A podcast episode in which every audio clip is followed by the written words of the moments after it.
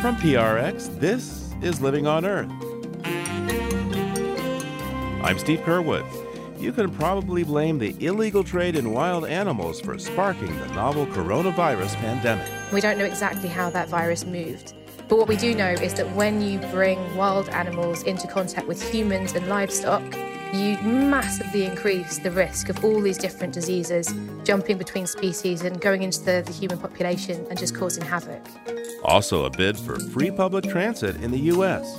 So, free public transportation is really about recognizing that we need to invest in the public good to match our big picture urgent challenges. As we struggle with climate vulnerability and traffic and an increasing housing crisis that is pushing people further and further away from job centers. We have those stories this week on Living on Earth. Stick around. From PRX and the Jennifer and Ted Stanley studios at the University of Massachusetts Boston, this is Living on Earth. I'm Steve Curwood. The novel coronavirus pandemic is calling attention once again to the illegal trade of endangered species. This latest virus likely jumped from bats to endangered pangolins and then to humans at a so called wet market for bushmeat in Wuhan, China. Three quarters of new human diseases come from animals, such as Ebola, SARS, and HIV, and these are zoonotic diseases, and wildlife trafficking plays a key role. It's one of the most lucrative and devastating forms of organized crime, and it has led to the dramatic decline of many species, including rhinos, elephants, and pangolins. Investigative journalist Lindsay Kennedy recently wrote about this for Foreign Policy magazine, and she joins us now from Glasgow, Scotland.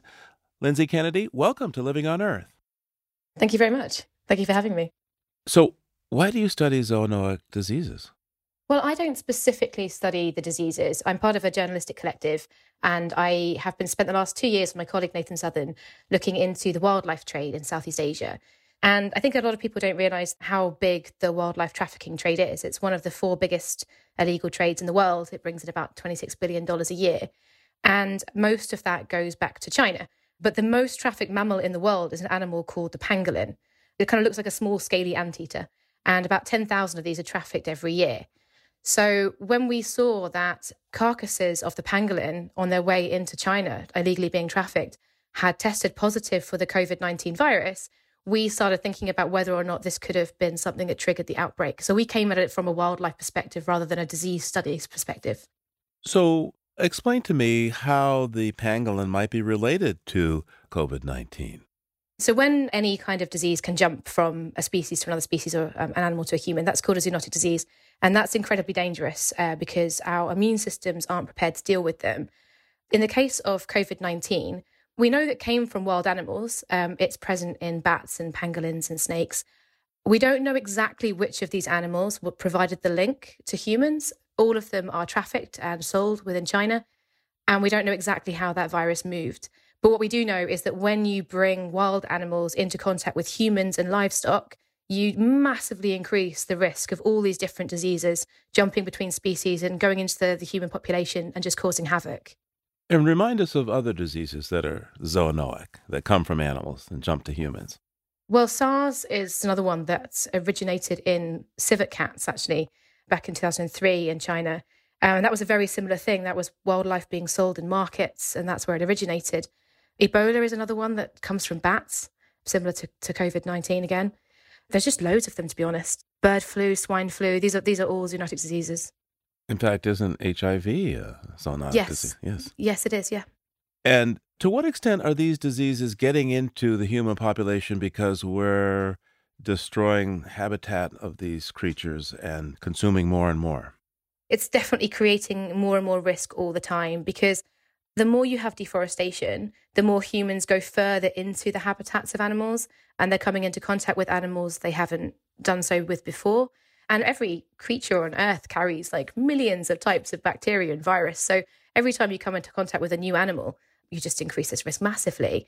And epidemiologists have been saying for some time that the more contact we have with animals through deforestation or by going into forests and bringing animals back into our world and selling them in markets and that kind of thing. It's been predicted for a while that there would be a pandemic. We just didn't know when it was going to happen. And now we're seeing it happen. Talk to me about the markets where these um, animals are sold? I guess you call them wet markets. What, what do they look like? Well, I think it depends on where you are in the world because they're not just in China.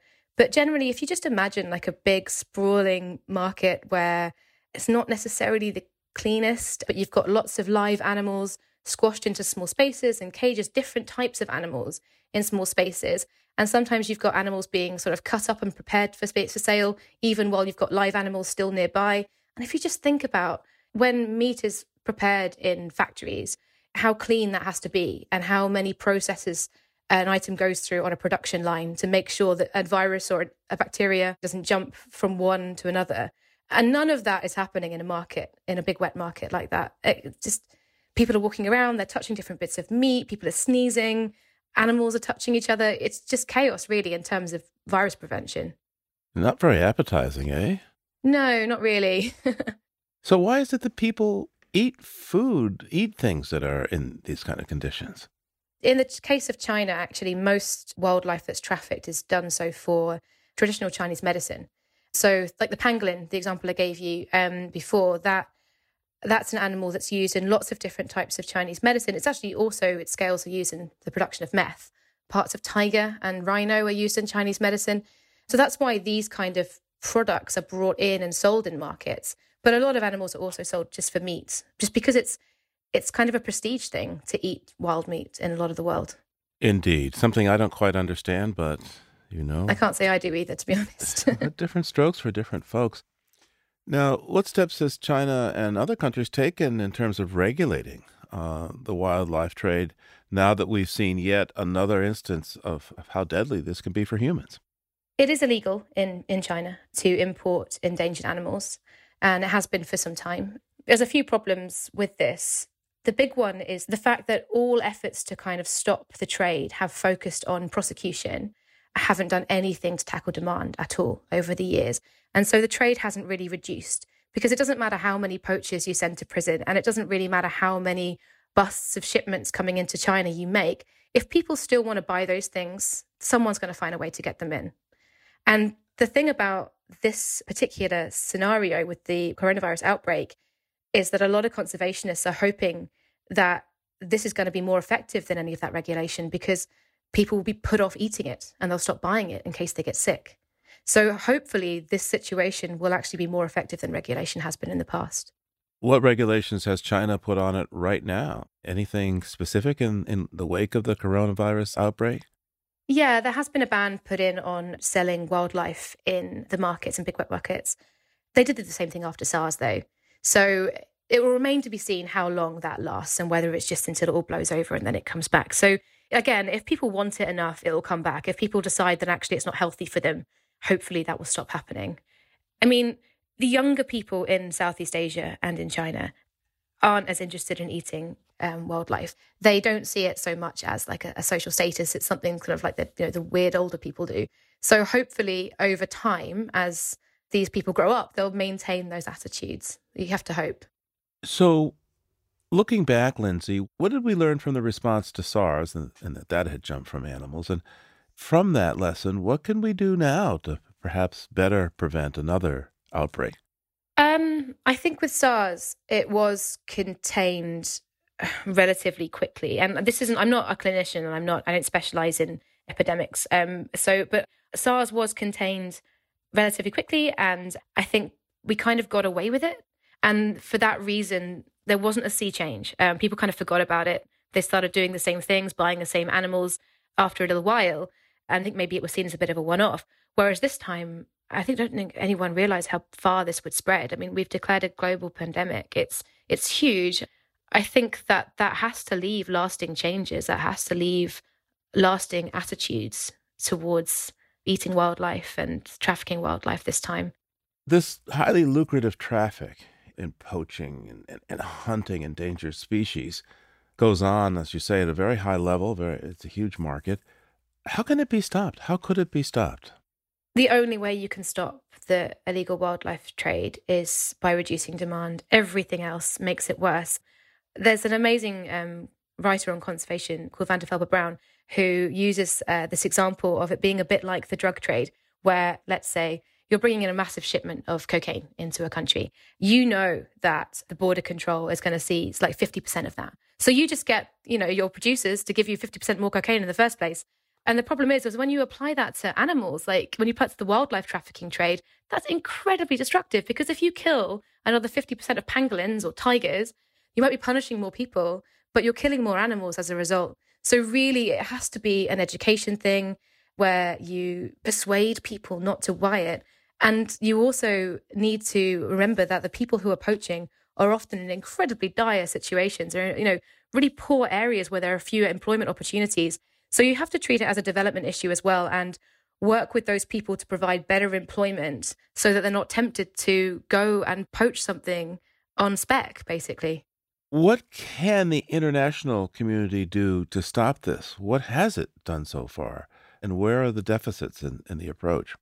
One kind of more popular angle that's been floated a lot by people trying to fight the trade is to treat the wildlife trade as a serious organized crime problem and sometimes a something that's used to fund terrorism and to really push that angle because that attracts funding right? That really gets government's attention. If you say this is a massive organized crime thing and these people might be using it to fund terror as well it, you know grabs attention. But the problem is is then you start reacting to it with police and with armies. And those things don't, again, they don't stop someone in China wanting some like little old lady that wants to go and buy like her Chinese medicine stuff in China. It doesn't stop her. It doesn't stop the poacher in Namibia who wants to feed his family. It doesn't stop either of those things. So even though there's been loads more money thrown at this in recent years, and even though people are taking it very seriously, governments taking it very seriously, they're kind of just going about it in the wrong way and it's making it worse.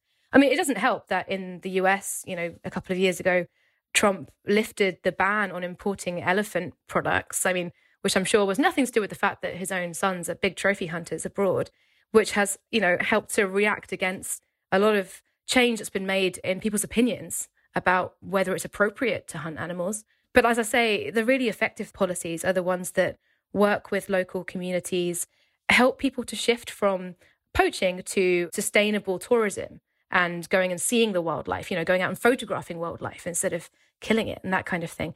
They've been effective and educating people about why it's damaging to the environment and to themselves to eat uh, rare wildlife. These are the effective things, but not so much going in all guns blazing and arresting people. We're talking about COVID 19 today and the understanding that this came to humans from animals that were being trafficked and sold in markets. But talk to me about the broad implications of wildlife trafficking. Yeah, we are losing species across the globe faster than at any other time since the dinosaurs. It is kind of an emergency, really, the rate at which we're losing biodiversity. And that is driven by wildlife trafficking and deforestation. And that's just a tragedy in itself to lose that incredible wealth of ecology.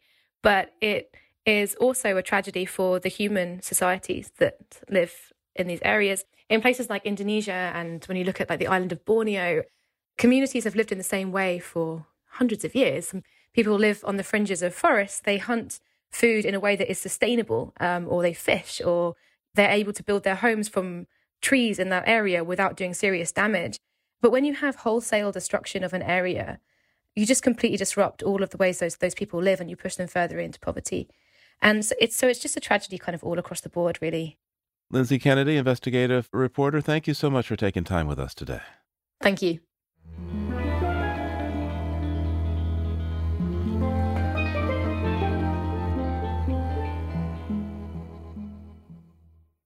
If you like what you hear on Living on Earth, please join us with a gift of $5 or more. Just go to loe.org and click on Donate at the top of the page. And thank you.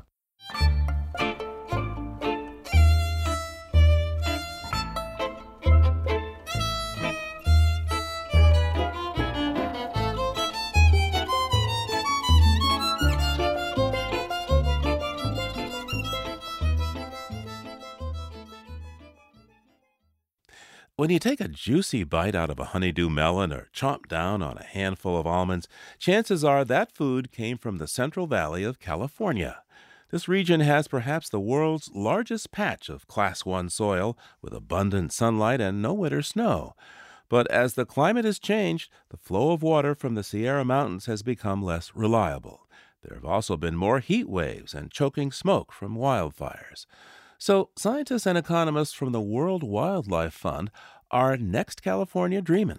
They say the mid Mississippi River Delta region is ripe for a switch from commodity crops such as cotton, rice, and soy to more high value specialty crops such as fruits and vegetables. For more on the plan they call The Next California, I'm joined by one of its co authors, Jason Clay, Senior Vice President of Markets at World Wildlife Fund US. Jason, welcome to Living on Earth. Thank you. Nice to be here. So, how did you get into the study of farming and food? Wow. Well, I uh, actually grew up on a farm, a very small farm in northern Missouri, and we lived on less than a dollar a day. And so, as you might imagine, I couldn't get away from farming fast enough. But everything I've done in my life has kind of led me back to farming. And about 20 years ago or so, I started to work with WWF and convince them that, in fact, the biggest threat to the planet, to biodiversity, to ecosystem services is where and how we produce food. And from that point on, we begin to develop a program around agriculture, around livestock, around aquaculture, seafood. And so I've been working on that since then. So, Jason, what's the importance of California to our food systems? For the last hundred years or so, California has become the major source of the fresh food that we eat. About a third of all vegetables, about two thirds of the fruits and nuts all come from California. So almonds and pistachios and things like that, but also cling peaches and olives and kiwi and honeydew. California is just very important to the food system. 100 years ago, it wasn't, but it is today. Well, I'm getting hungry just listening to you list all those things that you can get from California. Um, what are some of the risks to this system looking ahead? Well, it's it's actually not even looking ahead. We're already seeing that California is being affected by droughts, by fires, by freezes late in the spring, but also by winters that are too warm to actually allow the fruit trees to bloom well and have a good a good crop the next year. We're seeing low or at least below normal snowfall in in the mountains and then in the summer, the snow melts too fast so that we don't have enough water all year round to irrigate the crops. We're losing at least the last of four crops and maybe the last two, depending on where you are and what year it is. So California is being affected by climate change already. This is happening all over the country, but we're not as dependent on the other parts of the country as we are California. So I understand that you and your colleagues at the World Wildlife Fund have uh, just released a report that identifies the potential of the Mississippi River mid delta region. That's near Memphis, as I understand it, as perhaps uh, an agricultural engine for fruits and vegetables. You're calling it the next California plan. Give me a little context of it. So, if we're not going to be able to rely on California for the same quantities and range of fruits and vegetables that we've been getting from there, the question is where are we going to get them from? And when we started asking this, we began to realize that the mid Delta region, which is kind of most of eastern Arkansas, southeast Missouri, western Tennessee, and northwest Mississippi, that area actually has about the same amount of land in production as California does. California has about three quarters of the land in specialty crops, and in this area in the mid Delta, it's only about a quarter. So there's a lot of room to expand production there. But this is an ideal place to see, you know, could we actually begin to shift production in a logical, organized way into this region without major disruptions in the food system? Because if we can anticipate this change, we can can make it happen much more smoothly, much more efficiently, and a lot cheaper without the crisis that would come with trying to replace California overnight. But tell me, Jason, that area of the Mississippi Delta is, well, it's kind of hot and humid sometimes. I mean, California is drier. And how are these specialty crops, how are fruits and vegetables going to do in a place like that? So that's exactly what we're looking at right now. Which crops of all those grown in California could be grown in this region? And which ones would actually do better in this region than they do in California. In this area, the problem is not lack of water. In fact, there's plenty of water and there's a lot of rainfall. And as you noted, there's a lot of humidity. There's also a lot of heat at night. And all those things affect the types of crops that you can actually grow. But fruit trees, for example, which require cold winters, are perfect for this area. In fact, they're better than in California. There's also the fact that in this region, there's a lot of poverty, a lot of unemployment. And so the labor issue is not potentially as much of a problem as it is in California. But the biggest thing from the point of view of profitability is that the cost of land in, in the region in the mid delta is about 20% of what it is in California. But California is not going to stop producing the things that it produces well. But the more water intensive crops, the lower value crops, those are the ones that are probably going to go. We think some could be picked up in the mid delta, but going forward, we might have a more distributed food system. Before California, food was produced in New Jersey, and Ohio, and Michigan, and various places, all, you know, during the summer months when they could grow it and it was canned for the rest of the year. Now we expect fresh. And so it's a different kind of system but we're probably going to get back to a much more distributed food system with the impacts of climate change. But if we're if we're thinking about producing food in different places, we can also think about different systems to uh, of infrastructure to actually distribute the food. One of the things that struck me about farming in the Midwest is that most of the farming areas are actually food deserts. Really? because they don't have access to fresh food all year round. And this is no exception. In fact, people in the mid Delta region are like number 49 or 50 in terms of some of the states that eat the fewest fresh fruits and the fresh vegetables.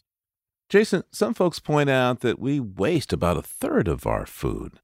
Some of it, uh, you know, becomes uh, science experiments in the back of our refrigerators if we've gone out to eat.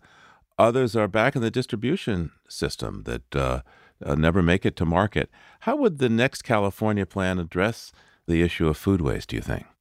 Well, I think that food waste is a huge issue. In developed countries, it tends to be more the food that we waste on our plates than in restaurants. But in developing countries, it's more about post harvest losses and storage and, and diseases and pests and rodents and all kinds of things that that destroy food.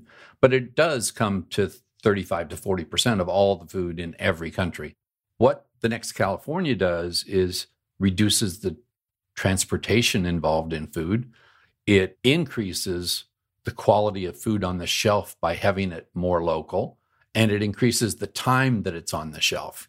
We can really take advantage of how close this region is to Chicago and St. Louis and Kansas City and New Orleans and even through the intercoastal canal up to the East Coast. And so those things all should reduce food waste, but it's it's got to be about handling and about consumer awareness that we do these things as well because food waste is almost a way of life now. It's we're a throwaway society and we throw away a lot of food food doesn't have the value that it needs to have for us to think of it as precious. Jason Clay is a senior vice president of markets at World Wildlife Fund US and helped write the proposal called The Next California, Phase One. Jason, thanks so much for taking the time with us today. Thank you. It was a real pleasure. For more on how northwestern Mississippi and nearby Arkansas could shift away from cotton, soy, corn, and toward more fresh fruits and vegetables, go to the Living on Earth website, loe.org. There you can see the World Wildlife Fund suggestions for the next California.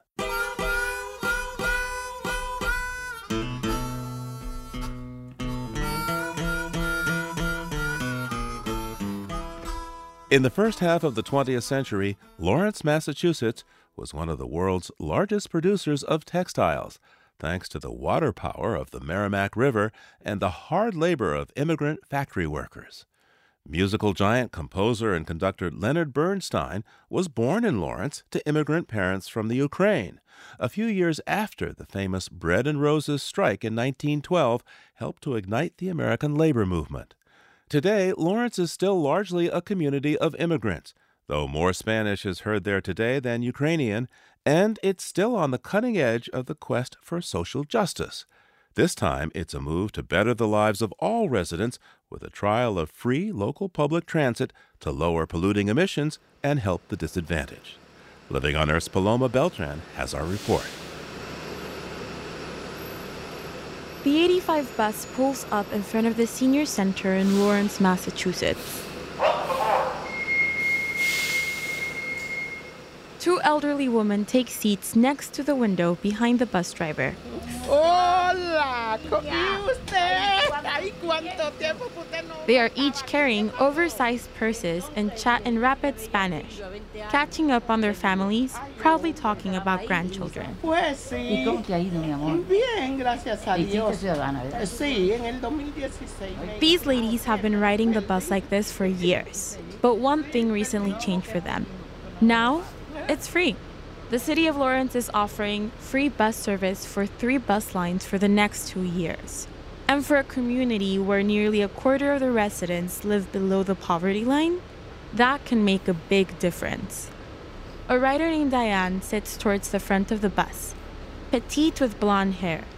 Diane says she rides the bus about three days a week. to go to a soup kitchen or just to take me to closer places that I need to go. And what do you think of the fact that it's free? Oh, it's awesome. Real good. But sometimes don't even have the money, have to walk in the cold. So the free bus really helps out a lot. Many Lawrence residents are recent immigrants like Vinicio. He moved here from the Dominican Republic five years ago, and he likes the new free fare program. Muy eficiente. It's very good for the poor people because sometimes we don't have the $1.25 for the bus. And this is very efficient. I hope they keep this because the poor need help. A college student named Rosielis sits with a backpack full of textbooks. She's looking out the window as the bus passes bodegas and the endless red brick buildings. I take it daily because I have classes every day, so I had to take it from um, Monday to Friday. Sometimes weekends when I had to do errands and stuff. And I had to set aside like at least $25 so I would have enough money for to come from school and to school. Surveys show that most of the riders in the free bus program make less than $20,000 a year.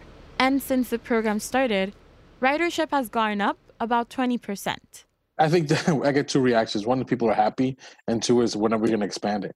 Lawrence Mayor Dan Rivera was a key driver behind the city's free bus program.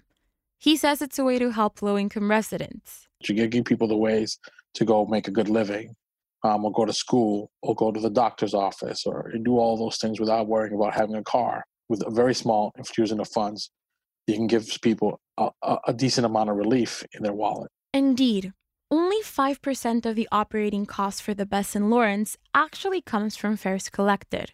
So, to launch this pilot program, Mayor Rivera asked the City Council to allocate $225,000 to make up the shortfall for offering the service for free. At this point, Lawrence only offers free fares on three bus lines, those that stay within city limits. But Lawrence is far from alone in this. Free transit is a growing trend. Olympia, Washington recently joined Lawrence with a much larger free transit system throughout the city. And 50 miles south of Lawrence, in Boston, there are plans for a controversial new $1 billion fare collection system.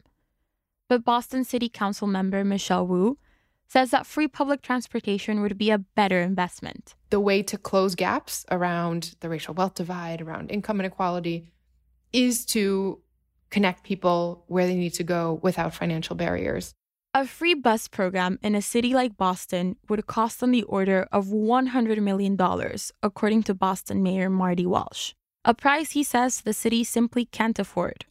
But proponents, including Michelle Wu, say the cost would be closer to $30 million, and that money could be made up with a 2 to 3 cent increase in the gas tax. And she says free bus fare is a simple way to improve people's lives and help the environment. So, free public transportation is really, and, and in particular, free bus service across various cities, is really about recognizing that we need to invest in the public good to match our big picture urgent challenges as we struggle with climate vulnerability and traffic and um, an increasing housing crisis that is pushing people further and further away from job centers. Emissions from traffic are on the rise in Boston, and it routinely has some of the worst urban congestion in the country, number one in traffic, according to a recent study. And Boston sits at sea level, making it particularly vulnerable to the threats of climate change and sea level rise. Michelle Wu sees public transportation at the nexus of addressing those long term concerns and improving public health more immediately. We are at a time in our city, state, country, planet's history that's really significant. And we're right at the edge of staring down a climate crisis. But even just in the moment today, the kids that we're sending out on the basketball courts have are exponentially increasing their chances of living a healthier life if we can help make sure that they're breathing in clean air. Back on the 85 bus in Lawrence, two children walk to the very end of the bus. The older sister grabs her brother's backpack and she guides him to sit next to her. They are very aware of the free bus and what a help it has been for their family. It shows that the bus is really useful and it's kind of it's kind of better to not pay because then it leaves us with extra money for the bills of, of our houses and the gas, the laundry, and all the money that we need for clothes and food. The little brother dangles his feet from the edge of the bus seat. So, free bus is for like there's people who are who they they don't have money or some of people don't have families, they ha- they have to get a free bus because if they don't have money, how are they going to pay? Lawrence is a city of immigrants, new arrivals in this country, and the notion of offering free bus service is also a new concept here. But roughly 100 cities in Europe have been experimenting with free transportation for nearly a decade, all betting that a free ride will help both the poor and the environment. For Living on Earth, I'm Paloma Beltran in Lawrence, Massachusetts.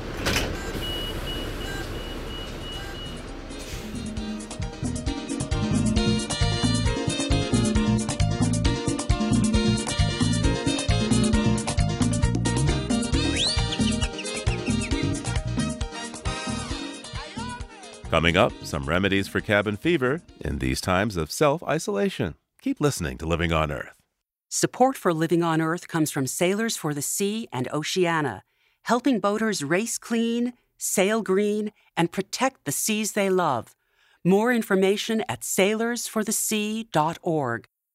All right, Anna, the shipment from our sponsor Mack Weldon is in. Mack Weldon is a men's basics clothing brand with timeless designs, premium fabrics, and the perfect gift for interns. He's going to be super surprised. I'm excited. You guys got me a present? Yeah, we got you a present. Thank you. Yeah, yeah, yeah, yeah. What is it? You can open it. Okay. Oh, this is a really nice flannel shirt. Oh, it's really soft. This is this is a really nice shirt with a big old grid pattern on it. I'm really glad you like it. Thank you so much. So I got some pants. They're lounge pants. And so they're nice and soft and comfy, but I feel like I could still wear them to work. Mm. So basically, I can wear kind of sweatpants to work. Mm, you could dance in those. I these could be dancing pants. Those pants. look like dancing pants to me. Absolutely. Oh yeah. This is really nice, you guys. I'm gonna wear this I'm all the time. you like it. This is amazing. For 20% off your first order, visit mackweldon.com and enter the promo code Living on Earth. It's Living on Earth. I'm Steve Curwood. It's time to take a look beyond the headlines now with Peter Dykstra. Peter's an editor with Environmental Health News. That's ehn.org and dailyclimate.org. He's on the line now from Atlanta. Hi there, Peter. How you doing? What do you have for us today? Well, I'll tell you what I don't have, Steve. I'm not going to talk about the coronavirus because I think we're all hearing enough. It's a very important story, but I'd rather give you a smaller story that's kind of good news. Oh, good. And I'm glad you don't have the coronavirus. What's your good news? The Orkney Islands, uh, north of Scotland, 22,000 people, up to 15% of the world's seal population during breeding season, and they produce more clean energy, specifically wind power, than those 22 thousand people and millions of seals can use. So they're taking the excess power, which they can't ship to the mainland because they have an antiquated power grid and power cables that can't handle the load. Uh, and so what they do with that excess power is they use it to convert water into hydrogen and oxygen atoms, and they use the hydrogen to make fuel cells. And what are they using the fuel cells for? One project that's underway is using hydrogen fuel cells to power a ship that carries supplies back and forth between the Orkneys and Scotland. The usual way that the hydrogen is supplied for fuel cells in large scale projects involves using fossil fuels. That's hardly a step ahead for clean energy. That's right. Hey, what else do you have for us today? A little politics. Most large conservation groups, if they've made an endorsement, have endorsed Bernie Sanders, thanks mostly to the uh, Green New Deal. But Joe Biden grabbed the endorsement of the National Wildlife Federation, arguably the most politically moderate of the big conservation groups. And uh, Joe Biden, I don't think is hostile to Greens, but he doesn't have exactly the greenest reputation, does he? The League of Conservation Voters gave him a lifetime score of 83%. Now, most Democrats are pulling a little bit higher than that these days. Certainly, that's the case with Bernie Sanders and the former candidate Elizabeth Warren. But the NWF is a group with a large hunting component. They're more politically diverse, more politically moderate than groups like uh, the Sierra Club, for example. And of course, uh, Joe Biden's League of Conservation Voters score dates from, well, now, what, a couple of decades ago. Back to the 1980s, yeah. Hey, what do you have from the History Vaults for us this week? March 21st, 1995 was one of the key dates in which gray wolves were released in Yellowstone National Park. The first release actually came a few months before that in January, but this year marks the 25th anniversary of what has so far turned out to be a very successful relocation of wolves into Yellowstone. So, what are the numbers? Uh, right now, there are about 100 wolves in the park, but a much larger number than that, maybe as many as four or 500, have gone outside the park boundaries looking for their own territory. Of course, wolves are very territorial. And so the greater Yellowstone wolf population is now easily the biggest wolf population in the lower 48 states. I imagine the ranchers still don't like them, though, huh? The ranchers don't. They say they're predators on uh, livestock, uh, particularly sheep. But it's been 25 years. The project seems to be a success on all sides, and the ranchers have uh, not exactly gone out of business over it. Well, thank you, Peter. Peter Dykstra is an editor with Environmental Health News. That's ehn.org and dailyclimate.org. We'll talk to you again real soon. All right, Steve, thanks a lot. Talk to you soon. There's more on these stories at the Living on Earth website, loe.org.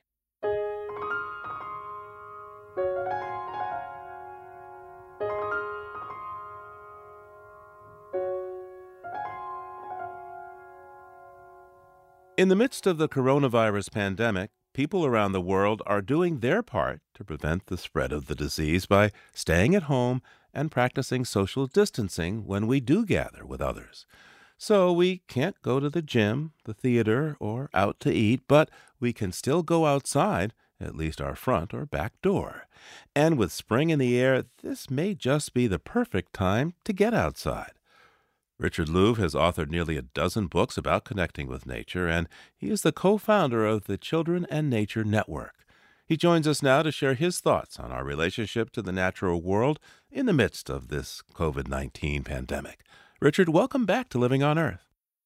Thanks. Nice to be back. So, where are you right now and why? My wife and I live in a little town called Julian, which is east of San Diego, up in the mountains, about 4,200 feet. And we moved up here to get closer to nature. And I'm glad I'm here now. We are. I mean, we've been glad, but to be able to go out the door and walk, not see very many people, see a lot of deer and wild turkeys and, and all of that. And that's doing a lot for our mental health right now. The fact that we can, and not everybody has that, obviously. So you are self isolating for some reason as well? Uh, yeah, I travel a lot, and uh, I got back from a speech, and uh, my wife has some underlying lung conditions that don't bother her, but they're serious enough to really, really be careful, even more than we normally would. And we would normally be quite careful. So we're self isolating for, uh, you know, 14 days. We got 10 days to go, but who's counting? You know, there's some folks that think this kind of response is an overreaction, but we have to be very, very careful. And hopefully that bell curve will start to reduce sooner than it otherwise would. We hope. But in the meantime, it's uh, as I say, I'm lucky I can step outside the door and walk for five miles. Now, the last time we spoke, uh, we were talking about your book, Our Wild Calling How Connecting with Animals Can Transform Our Lives and Save Theirs. What might people do during this pandemic to connect with wildlife, and how might that help us? I think if you are privileged, as I am, to be able to, you know, go for a walk in the forest, you know, that's a good thing. I mean, that will help your mental health. It will help your physical health. Actually, there's some evidence that it helps build immunity. And if you stay inside all the time, your vitamin D level goes down, and vitamin D deficiency is connected to all kinds of diseases. So we have a lot of research that shows that it reduces stress. You get better mental and physical health. And also that connecting specifically with animals, whether they're, you know, the dog or the cat, if you're lucky enough to have one right now, and wild animals may also offset, I think, the downside of social distancing. We, we need a larger family around us. We need contact. And some of that comes from our domestic animals, our, our companion animals. But, you know, just looking out the window and watching the woodpeckers where we live, who are quite funny, and uh, they're kind of the, the bird corollary to raccoons. And I like raccoons and birds uh, and woodpeckers. They both got a bad attitude that I kind of admire. They certainly do. But that kind of connection, I think, has uh, great value, maybe even more value than normal right now. In fact, you come up with a concept that you like to call vitamin N, meaning nature. Yeah. That was that's the follow up or one of the follow up books to Last Child in the Woods, which kind of introduced the idea of nature deficit disorder. What happens to us when we don't get enough nature? And the research now is just really exploding when I wrote Last Child in the Woods, there were maybe 60 studies that I could find to cite. That was 2005. Today, if you go to the Children Nature Network website, we have a, a, research library now, and it just recently went over a thousand studies that we have abstracts for, and they all point in the same direction, which this is more time spent in a natural setting, improves just about everything. You know, I don't like these kind of books, the 500 things you can do myself, but enough people ask me enough times what can they do? And I realized a generation has gone by, maybe two generations, where this is not familiar territory. And even if you know about the health benefits and the cognitive benefits, and you want that for your kid or for yourself, you may not know where to start. So that book was done to answer that question. Now, on the Children and Nature Network's website, you've published a list of 10 nature activities a family can do while frankly, being sequestered during this pandemic. Tell us a little about this first one picking a sit spot. Well, John Young is one of the world's preeminent nature educators, uh, and he takes hundreds of people out into the woods to learn bird language. But one of the things he recommends in a book called Coyote's Guide that I wrote the introduction to, he advises kids and adults to find a special place in nature. It could be in your backyard whether it's under a tree or at the end of the yard, it can be next to a creek. And he recommends just sit there for a long time. You know, know it by day, know it by night, know it when it rains and when it snows. And he says, know the birds that live there, know the trees that live in it. Get to know these things as if they were your relatives. It seems to me that doing this can reduce our sense of isolation, right now in particular not only the isolation that we're feeling right now because of sequestering ourselves, but this deeper loneliness that I've written about in Our Wild Calling, which is species loneliness, our deep, deep feeling that we're alone in the universe and we can't be. And so by sitting at a sit spot in your backyard or, or, or wherever, pretty soon you notice you're not alone in the universe there's a lot of life around us. One of my favorites when I was a kid, I'd go down to the creek and I'd sit next to the creek. And as you approach, all the frogs jump into the water. But then if you sit there and are really quiet and wait for a long time and the frogs start popping up one after another, and you just watch them. It's it's a lot like meditation, but I think it's even deeper in some ways than some forms of, of meditation. And the, the primary thing I think we get from that in some strange way is not feeling as alone. Now, you're in the city, sequestered. Maybe you have a sort of three by three patch of dirt next to the front walk to your apartment house, a porch, maybe. How do you do that? You know, the piece you're referring to, uh, I posted it earlier this week. And I went back through and realized that I was reflecting way too much my own experience. Uh, I grew up at the edge of the suburbs. And there are a lot of people that don't live in the suburbs and don't get to live in Julian up in the mountains like I do. And uh, we've talked about this a lot at Children Nature Network the whole issue of equity, of the distribution of parks. I mean, you can tell people go to the park. Many neighborhoods, it's quite unlikely there's a park there. And if it is, you're competing with other issues so the idea that this kind of thing is available to every, everybody is is not true. But nature is everywhere. So I went through the piece and I added quite a bit about, you know, if you can't go outside today, set up what I call a, a world watching window. Bring the outside in.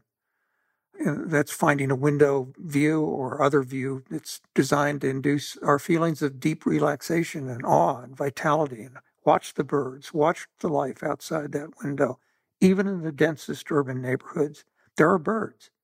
Also, you can do cloud watching. You can sit inside and look at the different kinds of clouds and watch the weather go by.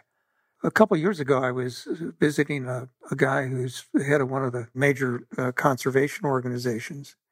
And I met his son, who literally had a condition he could not go outside, period. But he loved nature and he talked about it a lot. And this idea of, of being able to see beyond the walls of your building, you can still do that. And I know that most of us would rather not be inside now, but I think that that's an extraordinary, important thing we can do. Among the suggestions you have about connecting with nature in this time of sequestration is to get a big load of dirt and dump it in the backyard for the kids to play in. What yeah. are you talking about? Uh, well, I think that's one of my favorite ideas because it's so simple. A guy named Norman McGee several years ago wrote me an email and he said that his kids weren't getting out in nature. He couldn't hardly get them out the front door. And he drove and he bought a, a load of dirt that he put in the back of his pickup and he drove home and he dumped it in the front yard for his kids to dig in. And immediately they were outside, they were digging in it, they were making things, they were making tunnels and roads and and he sent me a picture. It's a great picture of his little girl, three and a half, four years old. She's sitting on top of this giant hill of dirt that he had just dumped in there. She's sitting there waving her plastic bucket and her plastic shovel around there. And she looks so happy. You know, sometimes these really simple things are the best things to do. One of the suggestions that you have uh, for people to do in this time of sequestration is to tell nature stories. How does that work? Well, that's something we can do all the time, but maybe that's particularly true right now. Imagination is a wonderful thing. It gets us out of our shell, it gets us out of our current reality. And we don't tell nature stories enough. Now, our ancestors did. They went outside, they went into the forest and they, you know, to hunt, to bring back food, whatever it was. Then they came back and they would sit around the fire with the others in their clan and they would tell stories about what happened then. Sometimes they would act them out with their bodies. They would dance these stories. They would become the bear. I think that much of what we see on YouTube, all those YouTube videos of animals, um, I went to sleep the other night watching cat videos, by the way. It's very soothing. But I think a lot of that reflects our desire as a species, again, not to feel alone, to, to get out of our species loneliness. I, I hope one of the things that happens is that they begin to tell stories. They sit around the kitchen table and tell their stories. That parents tell their stories of animals they encountered when they were kids. The kids tell the stories of what happened just the other day in the backyard when they ran into this huge grasshopper. You know, people change when they're telling those stories. Their affect changes. They become very excited about life. So now that we're having to spend more time indoors, I think that's a good thing to do, is to tell these stories. And also to tell the stories about what might happen next fall. maybe we'll go outside more next fall or whenever this lifts. You know, we'll not only value each other more, I hope, but maybe we'll value our larger family, the animals and the plants all around us more, I hope. In times like this, I think we could all do with a little hope. What do you have to offer us in terms of hope? By missing nature right now and each other, this may be a way to fall in love again with nature and with each other. I'm thinking about imaginative hope. I'm not talking about blind hope. Imagine what would the world would be like if a lot of things went right, if we acted on climate change, if in fact we set aside big areas for biodiversity. Imagining a different kind of city where it's filled with biodiversity. If we begin to imagine that now, and, and I hope that this occurs, particularly with young people, it's a lot more likely that we will get that world than we will get the post apocalyptic world that we're too used to imagining. Richard Louv is an author, and his latest book is Our Wild Calling. Richard, thanks so much for joining us today.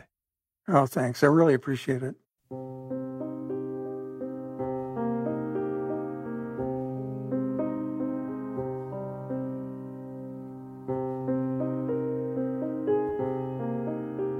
Living on Earth is produced by the World Media Foundation. Our crew includes Naomi Arenberg, Bobby Bascomb, Paloma Beltran, Thurston Briscoe, Jenni Doering, Jay Feinstein, Merlin Haji Omeri, Candace C. Wing G, Don Lyman, Isaac Merson, Aynsley O'Neill, Jake Rego, and Yolanda Omari. Tom Tiger engineered our show. Allison Lirish Dean composed our themes. You can hear us anytime at loe.org, iTunes, and Google Play, and like us, please, on our Facebook page, Living on Earth. We tweet from at Living on Earth, and you can find us on Instagram at Living on Earth Radio. I'm Steve Curwood. Thanks for listening. Funding for Living on Earth comes from you, our listeners, and from the University of Massachusetts Boston, in association with its School for the Environment, developing the next generation of environmental leaders, and from the Grantham Foundation for the Protection of the Environment, supporting strategic communications and collaboration in solving the world's most pressing environmental problems. Support also comes from the Energy Foundation, serving the public interest by helping to build a strong, clean energy economy.